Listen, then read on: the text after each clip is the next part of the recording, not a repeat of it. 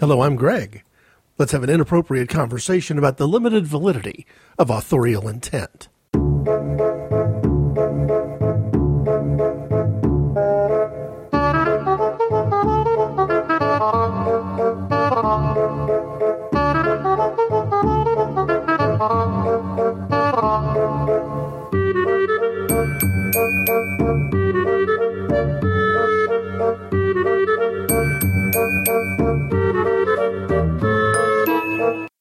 I've mentioned many times before that I do not really like dealing with hot off the press current events. I feel that inappropriate conversations is better when there's a bit of perspective, and it's hard to get perspective on, well, literally a same day type conversation. But today, in the news, reported by CNN and others, Iranian President Mahmoud Ahmadinejad has made a statement publicly regarding the controversial film that I'm going to deal with here in just a minute that's uh, really created a great deal of havoc across the Middle East and the rest of the world. But he also took the opportunity to say that he felt that homosexuality was very ugly. And he's using words that in many ways are quite similar to the same type of language used recently by American televangelist Joel Osteen. That has led to a conversation on Twitter that just happened today. I wasn't looking for trouble, but seemingly I found it because I was one of the people who made the observation that I didn't see a heck of a lot of difference between the philosophy or the you know political outlook on the question of homosexuality and homosexual rights between the Iranian president and a lot of the current political candidates out there, particularly on the right side of the political spectrum. There really isn't, you know, mathematically any difference between the point of view of, say, Rick Santorum and Ahmadinejad. Both of them feel that homosexuality is morally wrong, deeply offensive, and must be banned. And there may be a slight difference in what they would do from there. But describing homosexuality as ugly and sinful on the one side of the world, in the Middle Eastern side of the world, and describing homosexuality as ugly and sinful on the Western side, in America, well, that's the same exact concept. What you do with it is a, a, slightly different matter. And that's where a lot of the conversation sort of kicked in today because I wasn't the only one online saying, "Hey, you know what? You know, somebody made an observation that you know is the president of Iran trying to position himself for a U.S. presidential run. You know, maybe taking on a few more elements of the GOP party platform could be the beginnings of a 2016 run for president." And that got an angry response from somebody who refers to himself as a Fox News correspondent. And you know, my exchange or my end of those exchange was basically to say that it's important that we not confuse policy with philosophy. That it is valid to say that the policy in Iran of putting homosexuals to death is different from the policies put forth in the Republican platform. But the Republican platform's really genuinely very vague about what its solutions are to the problem. The Republican platform, in fact, one of the defining things about the Republican Party right now in the year 2012 is how many things are defined by what they're not. I'm not hearing a good alternative to what Barack Obama has done with health care. Uh, I don't believe that what Barack Obama has done with health care is even remotely sufficient. I believe that key things have been missed, that there's a certain supply side element here that has not at all been addressed properly. But the answer isn't, let's go back to the way things used to be. In other words, on the question of health care, the Republicans have staked a very firm position on what they're not. They're not in favor of, of Obamacare. Well, what are you in favor of? And the answer simply can't be, let's go back to the good old days, which got us into the healthcare mess that we're in today. Let's not go back to the good old days in the banking industry either, which, again, quite a mess that we've got ourselves in today. So I put out a response that basically said, hey, you know what, we've got to be very careful not to confuse philosophy with policy, because this philosophy expressed from Iran today is identical to the Baptist preacher in North Carolina who said that all of the homosexuals should be rounded up and put into concentration camps and starved to death. Well, I got an answer from that, and the answer was essentially that my point of view was silly. How? I replied. These pastors are suggesting that we round up the gays for extermination are coming from U.S. Christian pulpits, from Southern Baptist pulpits in particular. They appear to find gay, lesbian, bisexual, transgender people just as ugly as you know the Iranian president does. So in a back and forth exchange, you know, uh, someone volleyed over an answer that, well, you know, we're taking our eyes off the ball here. You know, you can't focus on this issue and ignore genocide in Rwanda. I said, yes, but you know what? When it comes to Africa, you've got this little matter of, of Uganda where U.S. activists have been purporting a law that would execute people for being homosexual in that country. And some of them have been so forthright as to say that this is essentially a test case. If if Uganda can successfully implement this law, then we'll do our best to bring it into Europe and across to America. That this is the the way forward viewed by some people in the religious right. So the answer back to that was, you know what? Christians have done more to help people in Africa and to provide aid for Africa than anyone else in the world. To which I said, I will grant you that. But those same Christians must speak up, rebuking people on their own side of the political spectrum for inciting violence. Why won't you grant me that?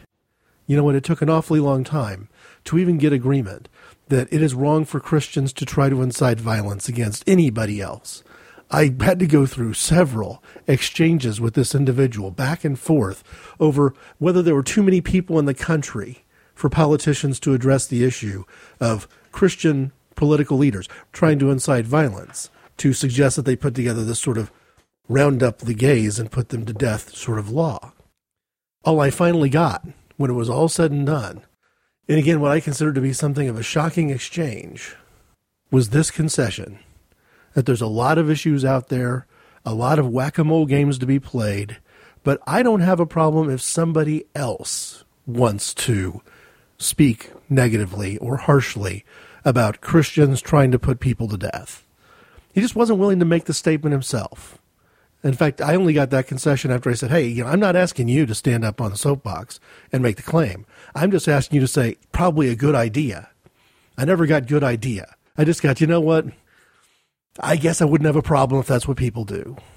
This is the state of Christianity today, and it has something to do with the environment, our notion of who our friends are and who our enemies are. And whatever Jesus had to say has really nothing to do with the ultimate decision that's going to drive how we react to the world. And it really cuts to the chase of a film made under extremely fraudulent circumstances, where the maker of this movie, uh, this short YouTube movie, for want of a better word, gave a phony script to his actors, redubbed their voices after the scenes were shot, turned something that they thought was a cheesy B movie science fiction into a religious diatribe. And a religious diatribe that, that, let's not mince words, full of hate. I want to read quickly just to set the stage on this, on the question of authorial intent, because I want to deal with the issue of whether or not the author has the final say or whether or not the reader has the final say on what something means. Now, I've spoken publicly before on this issue, and I've written even a short story, a sort of a polemical short story, from the perspective of my belief that the reader has the final say. As an author, as an author myself, you put something out there and you take your chances on whether people interpret it the way you had in mind. And sometimes even subconsciously the ideas that you put in play don't don't really click you don't really realize what other people are going to read into it until you actually get their response. But first, I want to deal with a bookend kind of an approach on opponents to this idea. And I'm going to use very famous opponents by quoting from a film criticism book called Nine American Film Critics by Edward Murray. And in his appendix, he has quoted famous filmmakers and their perspective on film critics.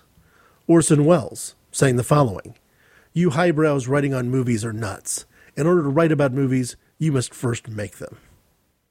The idea being that you really shouldn't have anything to say about the great American novel unless you're the writer of the great American novel. Interesting. Akira Kurosawa, easily the most famous, and in my opinion, one of the greatest directors from Japan, says, I never read a critic who didn't put false meanings into my work. And you can almost understand his frustration. But the question, of course, is where's the truth and where's to the falseness of this notion of putting meanings into the work? Did the reader misinterpret what the writer wrote? Or did the reader find something in the writing that the character perhaps had more to do with than the author per se? The last one I want to deal with is actually a humorous anecdote where John Simon, film critic for the National Review many years ago, takes a uh, humorous stab at the movie Sorcerer Here's John Simon. In the story behind The Exorcist, Travers and Fife write, William Friedkin says, I have a theory of film criticism. If a film is liked by the critics and the audience, it's probably a great film. If the film is liked by the audience but not by the critics, it's still probably a great film. If a film is liked only by the critics, it is a piece of shit. I regret not being able to give you an exact evaluation of the movie Sorcerer, because Friedkin's otherwise comprehensive schema fails to provide the mot juste for the film disliked equally by audience and critic. So John Simon, finding a coy way to refer to the movie Sorcerer as a piece of shit, and to attack Friedkin for this idea that no one's allowed to have an opinion of my movie except for me, and perhaps an audience full of people who are responding to the built in cues that I have carefully crafted and provided. Now, this notion of a film director predetermining his audience response probably should resonate with people who have seen enough and perhaps even admired enough the movies of Steven Spielberg and Brian De Palma these are people who condition and build in the response to their films. But in some ways, Orson Welles himself is speaking in a very negative and dismissive way toward his audience, as if to say that even the crowd who comes to see his film, people whose approval that Friedkin so, you know, desperately craved in his writings, in his quotation, you know, doesn't seem to have much respect for them either. After all, even if they love his movie and think it's brilliant, well, they've never made a film themselves. So what does their point of view count? That is one side of the coin on the idea of authorial intent. My point of view, slightly different. I believe that authorial intent from an art perspective is wrong. I don't believe that an artist gets to tell his audience the only way they're allowed to interpret his work. I think that's a mistake because even though what the author is trying to convey, whether in the text or in the subtext, may be clear and may be valid, there may be many other interpretations that are equally clear and equally valid. And everyone who's a reader, you know, brings their own credibility to the work. On the other hand, authorial intent from the perspective of what the author is trying to accomplish, well, that is a very relevant thing to be looking at. In other words, I'm giving the author no ability whatsoever to dictate that a negative review doesn't count, because I'm the author and I have the final say on how my work is to be interpreted. But I am ultimately giving the author the final responsibility for the consequences of their work. What if the quote art, unquote, that they've created is intended to do nothing more than incite violence, give money to hate groups, or start a war? I would suggest that some of the recent, more incendiary filmmaking in the news today was devised for simply those purposes, if not to start a war, at the very least to incite violence. And there's something fundamentally wrong with that. This is not the same thing as having a different vision on sociology or psychological criticism of a film or of a book. In this case, I'm not really interested in the interpretation of the person's art. What I'm interested in is what they intend to do with that art. And this ties in, in other ways, back to the whole concept with Chick fil A. I'm not the least bit worried and don't lose a minute's sleep over Chick fil A's free speech rights, because that really is not my issue with the fast food chain. My issue is how are they using their money? What, am, what is my money as a customer going to be turning into? And if it's going to be turning into hate, then I have a right to object. Dan Carlin. It's hardcore history. Give you an example of what I mean. Ever fought an elephant in hand to hand combat? You, your relatives, your neighbors, some acquaintances get together on your street. I'll give you some swords and some spears and some javelins, and I'm going to put an elephant on the other side of the street with one guy on top of him, and I'm going to tell you to go get each other. Put that mental image in your mind for a second. The events. The war between Nazi Germany and the Communist Soviet Union, if you took that out of the greater scheme of World War II and just looked at it by itself, it would be the largest war in human history. The drama. And what I said to my friend who asked me, what I thought an Apache raid, the aftermath of an Apache raid was like. I said, imagine you were one of the police officers that was the first to show up at one of the Manson murder scenes. The deep questions. What's that person thinking about? What's on that person's mind? What do you think about one minute into a crucifixion? Get more hardcore history at dancarlin.com. I want to quote from an article on a uh, website called the blog, republished by Huffington Post. The author is Sahar Aziz, an associate professor of law at Texas Wesleyan University School of Law. The headline anti Muslim extremist video calls for counter narrative by mainstream Americans. In other words, the audience needs to speak. Here's the story from September 20th, 2012. Many Americans would agree that a video portraying a religion's most revered prophet as a pedophile, sexual deviant, and ruthless criminal shocks the conscience. That it was created with the express intent to malign a faith followed by over a billion people worldwide only adds insult to injury. Thus, the video created by Basseley Nakoula, an ex felon convicted of fraud, and Stephen Klein, founder of Courageous Christians United, that promotes anti Mormon, anti Catholic, and anti Muslim literature, predictably triggered anti American protests across the Middle East. Media coverage of the protest short sightedly focuses on formalistic arguments defending unpopular speech. Instead, Americans should do what the First Amendment intended offer a counter narrative in the marketplace of ideas that showcases America's tolerance, pluralism, and rich diversity. Many Americans fail to appreciate that this inflammatory video is not viewed by Muslims abroad in a vacuum. Instead, it follows on the heels of a Quran burning by a radical Christian pastor in Florida, urination on Qurans by U.S. troops, opposition to mosque building across the United States, police surveillance of Muslim students and mosque goers across the East Coast, and offensive campaign rhetoric accusing American Muslims in mass of disloyalty, all of which contradict America's proclaimed values of religious freedom, equal protection, and respect for diversity. Thus, Muslims abroad do not view the American made hate film as merely an expressive act by a lone actor protected by the First Amendment. Rather, it is part of a broader American assault on the Islamic faith, wherein Muslims are expected to take it on the chin and smile. There's more to the article. It's on the Huffington Post. Sahar Aziz is the author. I will let that stand as a backdrop for the controversy over the film, quote unquote, film called Innocence of Muslims, and just leave out for now some of the other controversies. Again, as I alluded to earlier, that this film was made under extremely dubious circumstances where some of the actors were not even informed of the role that they were playing. And now their image is being used to spread hate across the world under the auspices of a role that they allegedly, or you would assume they knew they were playing when they weren't. It's another act of fraud by filmmakers who have in many cases been accused of, well, a great deal of dishonesty before.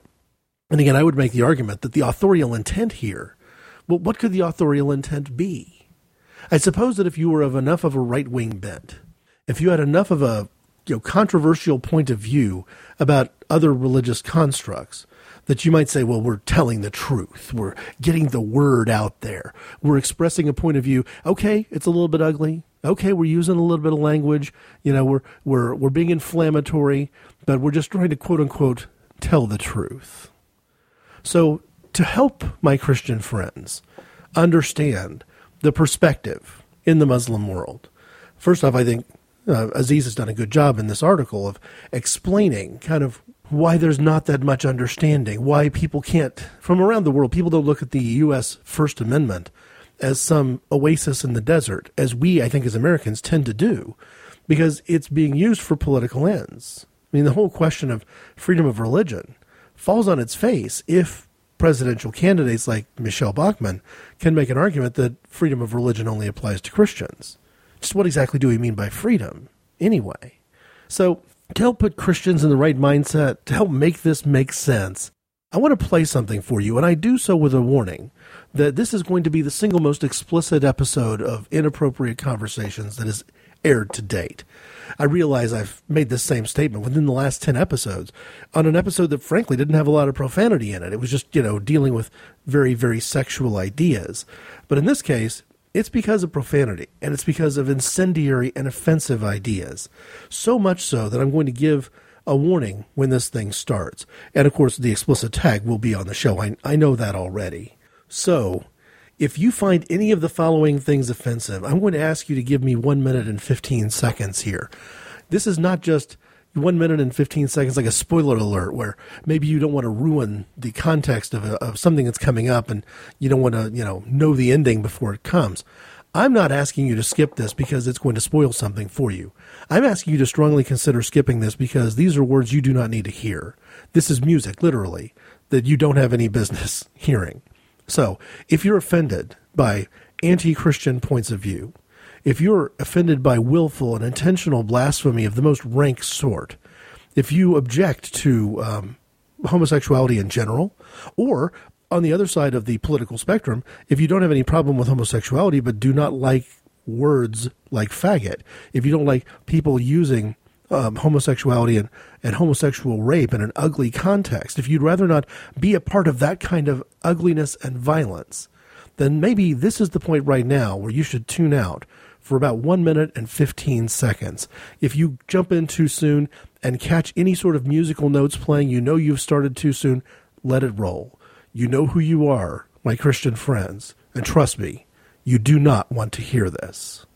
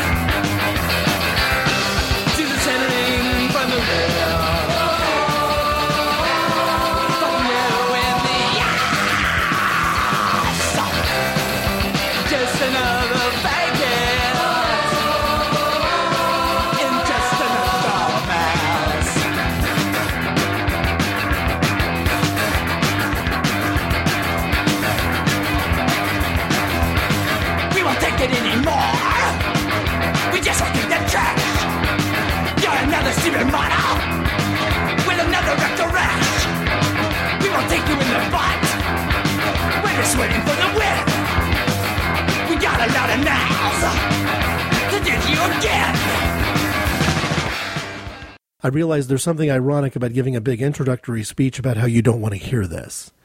And I realize that because I do actually feel that way, that everything I said was true, that I've actually in some ways promoted a song that on more than one level offends me and that I would never encourage anyone to go out and buy. So I'm not going to tell you how you can find the whole CD that this is on. I'm not going to do anything more than tell you that the band is named the Feederz, and they're from Arizona, and they're a punk rock group that must go back to the early 80s because I remember hearing this song in 1983, maybe even 82. So it's got a fairly long shelf life to it. It's got a long track record, for want of a better word. Now, why in the world do I, as a devout Christian who rejects all of the ideas in this song. There's nothing about the concept of, we got a lot of nails, we'll do this to you again, that I would in any way want to endorse. So why do I have the song? Well, the main reason I have the song is that back around the time that I was in, you know, college, maybe late high school, early college, I picked up this album. I picked up the album because it had a Dead Kennedys track on it. And my choice was to buy the Dead Kennedys album, In God We Trust Incorporated, or this sampler LP called Let Them Eat Jelly Beans. Picture of Ronald Reagan on the front, quotation intentionally making reference to Marie Antoinette, and calling, you know, really musically calling for a revolution, with artists like Christian Lunch and Bee People, Geza X, and Flipper. But the main reason I picked it up was because I felt I was going to be in better shape from not hearing a whole lot of nonsense I didn't want to hear, a lot of anti religious diatribe, I was better off with this LP, with only the one Dead Kennedys song on it, Nazi Punks Fuck Off being the song, than I would have been by picking up the In God We Trust Incorporated album, with song titles like Moral Majority and Religious Vomit. Turns out I was probably very wrong here, because not only did I get, you know, uh, you know more than I bargained for in terms of on the on the plus side. Um, the first time I ever heard a song by Flipper was on this album and I'm, you know, uh, have a tremendous amount of esteem for the band Flipper. I strongly believe that if it weren't for that San Francisco band, we might not have had the grunge movement, or we certainly wouldn't have had the grunge movement that we did have. Something about the combination of Shonen Knife from Japan and their pop punk sensibility, and Flipper with their dirge rock post punk, you know, noise kind of combined in the head of Kurt Cobain with a lot of other influences and, and gave us a lot of things that we would come to, to know later as Nirvana and grunge. So the good side, this one LP uh, gave me Flipper, which is great, but it also gave me this band Feederz. So what do you do? You got an album, has a song on it you want, so you've got the song. To get rid of the album means you get rid of the song. It also has you know songs I really enjoyed by other artists. So it was not that you know the album was generally speaking bad and unpleasant, and there was a couple of good tracks on it. It was more good than bad. And really, the only song on the album that offended me to the point of saying I really would rather not hear this. I wish this wasn't part of this collection. Was this Jesus song from that album? So here I am with this thing in my possession. So what do you do? Well, one of the things that I would do was use the album on more than one occasion to deal with the persistent and, in my opinion, aggressive and perhaps even offensive behavior of certain groups that I would describe as quasi Christian cults. I think we've all probably had the experience of having Jehovah's Witnesses knock at your door or Mormon missionary groups knocking at your door. And there's something that can happen to you in early college, especially when you're in a dormitory apartment complex kind of setting, where you open that door and let these folks in. Sometimes you let them in, you share your faith, which is my plan. You decide that there's an impasse, you agree to disagree, and they leave.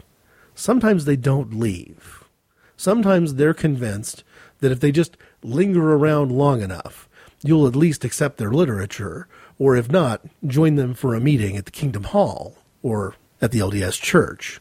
And again, on a couple of different occasions, my method of getting these people to leave, because they tend to be very charismatic, but also very thin skinned, not capable of handling a lot of pushback. And that's part of the reason that the conversations would quickly devolve into, you know, me speaking, them not listening, and to be honest with you, them speaking, me not listening either, because they were too thin skinned to accept a completely different worldview. The notion, for example, that time is less real than my relationship with God. The idea that 144,000 is never meant in the Bible to be a literal number, and that, you know, the author of Revelation tells us directly. He's talking about 12 times 12 times a thousand. But, you know, dealing with people who can't do the math, who frankly can't read and interpret Scripture. And if they won't leave your living room or your dormitory room, what do you do? Well, I tell you what I do. I go over to the turntable, let them know that I'm done talking, that they can leave whenever they want, and that I'm going to put on some music. And the music that I put on is Jesus Entering from the Rear by Feederz. And without exception, it clears the room. Do you love Star Trek? How about a good scary movie? Do sexy warrior princesses haunt your dreams? Then you'll love Starbase 66, the international Star Trek horror and fantasy podcast. Join Rick, Karen, and Kennedy each week as they discuss your favorite and not so favorite movies and TV shows, only on the Simply Syndicated 21st Century Media Network. So, what is my intent by playing that song? Probably pretty transparent, but in case you missed it, I'll explain myself and I'll explain myself clearly.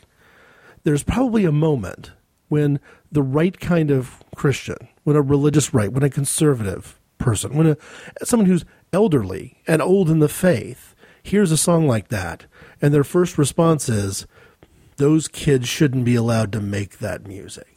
The First Amendment doesn't protect their speech. That album should be banned. That album should be burned. And the person who sold it, and the person who bought it, and the person who played it, and especially the musicians, should all be rounded up and thrown into prison.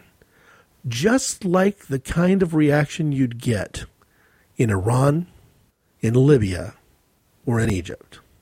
In other words, my point is, when face to face with unmistakable blasphemy, with blasphemy that is willful and intentional and trying to incite a reaction, heaven help the Christian who is so full of pride and folly to think of himself or herself as being fundamentally different from those Muslims over there.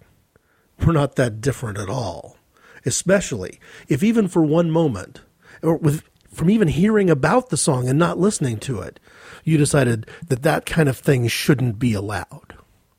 Well, what if that kind of thing was not just allowed, but it was allowed in public schools? What if that album made a trip with me to school one day so I could share it with a friend who took it home, made his own tape of it, to where now there's two people who have this album and therefore two people who have this song? At what point do you have to resist the urge to crack down yourself in spite of all the sanctimonious things that a lot of American conservatives have said, pointing a finger toward the Middle East about how important the First Amendment is and how they should just grow up. Now, my point of view I don't think the attitude that the entire world needs to just grow up on these questions of religious tolerance is wrong at all. I'm just saying that the old adage about point one finger at somebody and three fingers in your hand are pointing right back at you applies here in spades. Maybe, just maybe, the intent of this article, written by this professor in Texas, is right. It's about time that Americans spoke up instead of being silent. It's about time that we replaced the bigoted, closed minded, inciting, angry rhetoric on one side of the continuum of Christianity and did our little part to be a light in the darkness, to outshine all those with evil intentions, and to shut it down.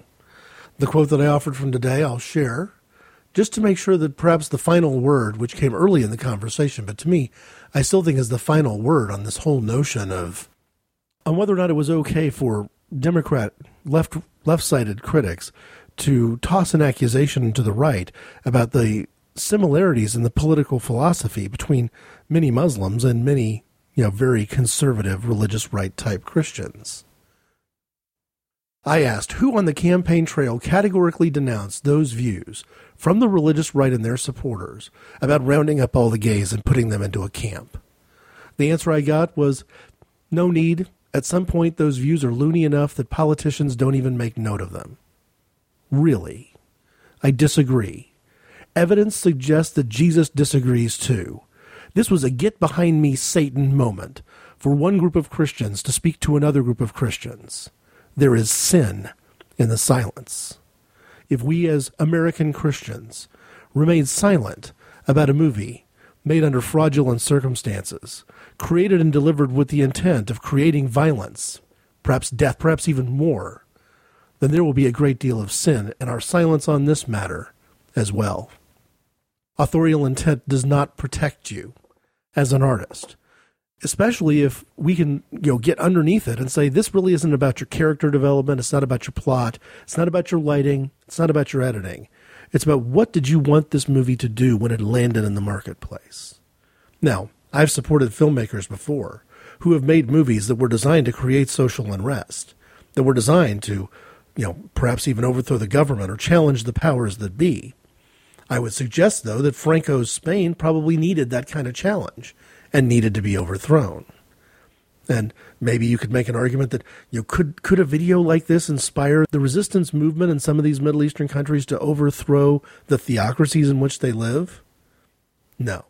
Seem much more designed to back up the theocratic authority. In fact, it seems made by people who actually believe greatly in theocratic authority.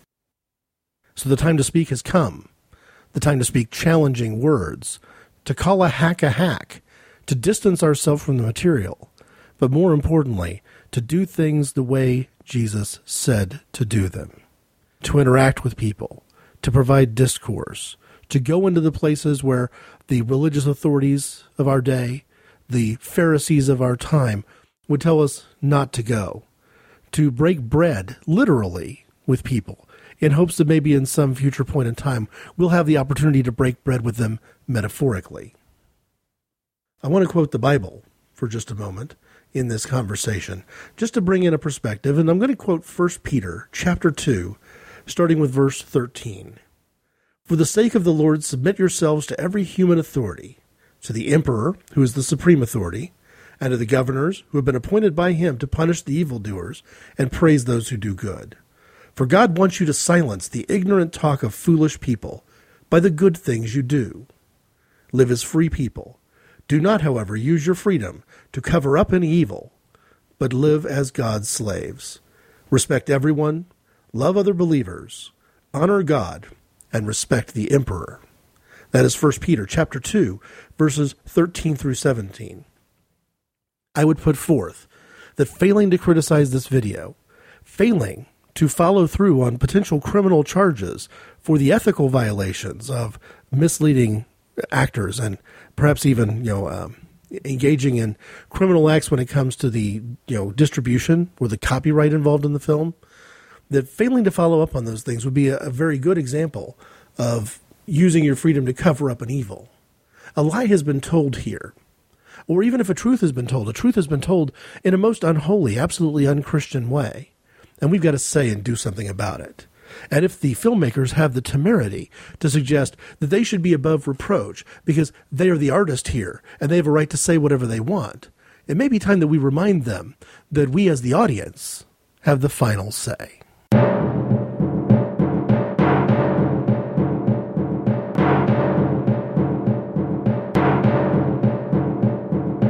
I'm going to use the different drummer segment today as a case in point and refer to classical violinist Maxim Vengerov. Born in Russia in 1974, Vengerov is a violinist, violist, and conductor. Born in the Soviet Union, who has since traveled the world performing music for large audiences and also in a classroom setting. If you go look online right now, it appears to me that the most recent gig that he has is as the Menuhin Professor of Music for the Royal Academy of Music in London. It is in this role that he started, I believe, in February or March of this year, that he'll be interacting directly with students.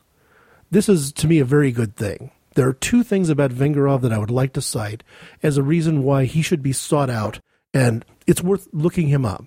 There are a couple of different music documentaries about Vengerov that are out there, and in those, it shows him preparing for concerts, delivering concerts, doing recitals, interacting with students.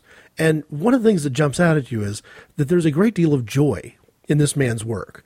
That for him, the music is going to be personal. It's always going to be personal, and it is intended to be shared. So even in a one hour, sort of a PBS style documentary, there's a great deal that comes out of it. The reason I chanced across Vengerov in the first place is that I'm a very big fan of the Polonaise recordings by uh, Heinrich Wieniawski, and Vengerov is among the very best at playing these particular violin showpieces.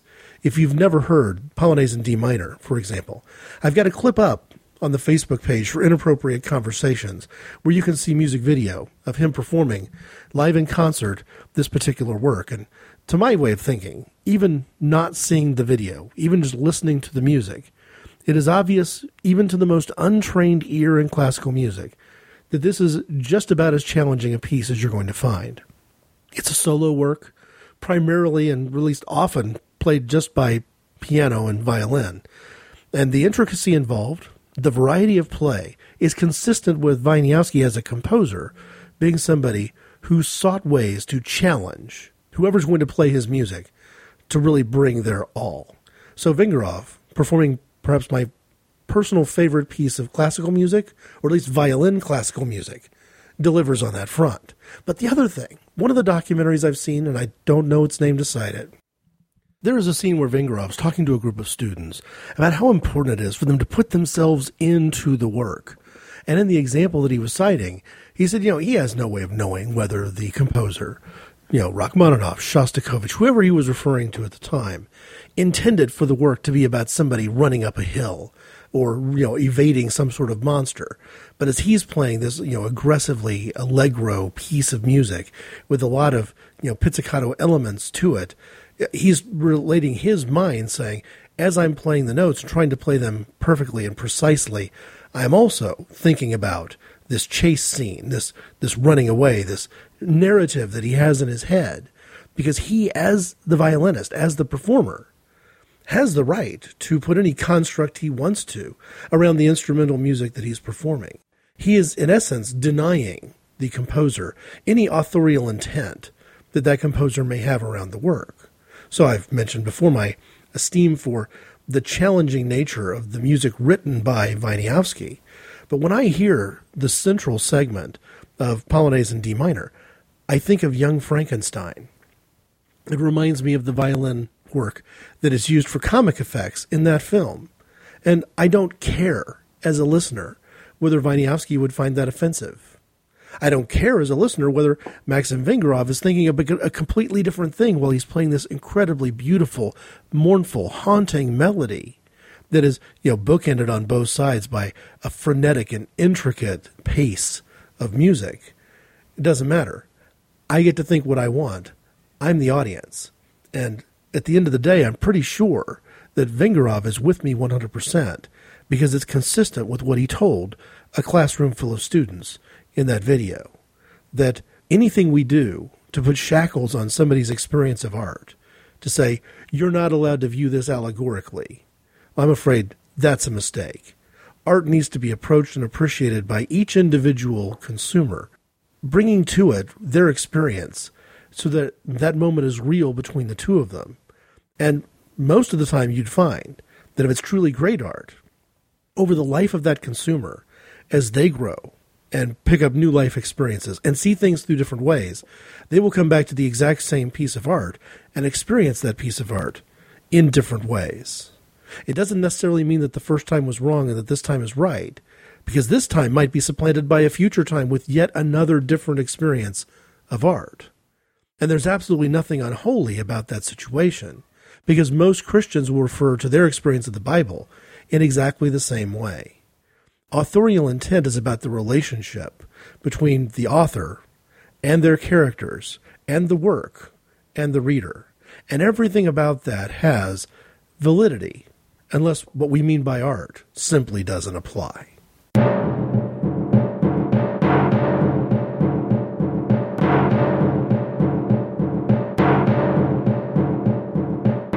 I intend to give the last word today to Dr. Harrison Solow, and I want to do so by veering off topic ever so slightly. My first encounter with Solow was on an interview with Starbase 66. Uh, it was a back to back sort of thing where uh, in one episode they spoke to Herb Solow, who played such a pivotal role as essentially the showrunner of Star Trek the original series. We think of Gene Roddenberry as being the producer of that show, but Herb Solow had a huge role now, if you compare it to the modern Doctor Who, a Steven Moffat type role in how the actual series unfolded. In a subsequent week, I believe, Harrison Solow appeared on the show as well, and she said something that really has spoken to one of the issues that I brought up several times here in Inappropriate Conversations, that being the relationship between sexes, where friendship to me is not something that has to be gender segregated. It's not it's a guy and guy thing versus a girl and girl thing. The math on that never made sense to me, even as a very little kid, and it doesn't make sense to me now. Especially when you put in some of the other issues related to gender politics, and start asking questions about, well, what is the opposite sex? What is the opposite sex to a homosexual person, for example? It just doesn't work. No, to me, friendships can be formed from any gender and really for any reason. Let me quote Solow, though, with you know, just a quick note. In fact, I put this note out on one of the previous Inappropriate Conversations episodes, so I'll just read it here, including the quotation of her work. I forgot something I really wanted to include, so here it is. One major challenge in dealing with the worldly expectations that any love between men and women must be sexual. I'm sure most men have dealt with the disappointment of finding out that you are just a friend to a romantic interest I found it just as troubling when a friendship is destroyed by more than a friend proclamations. The other issue, which I've hinted at, is the problem of being misunderstood and managing the much larger rejection of, I don't want to be your friend. I say it is larger compared to, say, we're just not going to hook up. Because we're not going to hook up is a physical, temporal thing. I'm not interested in being your friend. Well, it just seems bigger to me. Nowhere have I heard this issue of expectations and assumptions described better than on the podcast Starbase 66 and their interview with Harrison Solow. She describes coming out of the convent during the sexual revolution and learning through trial and error that opportunities to be honest and caring to men work very, very differently when you are a nun. Quoting Solow. Everyone said, well, this is a nun, and so she's being friendly and kind, and there's no ulterior motive and no sexual overtone. But as soon as I left, and I was the same person and behaved the same way, it was quite a different story.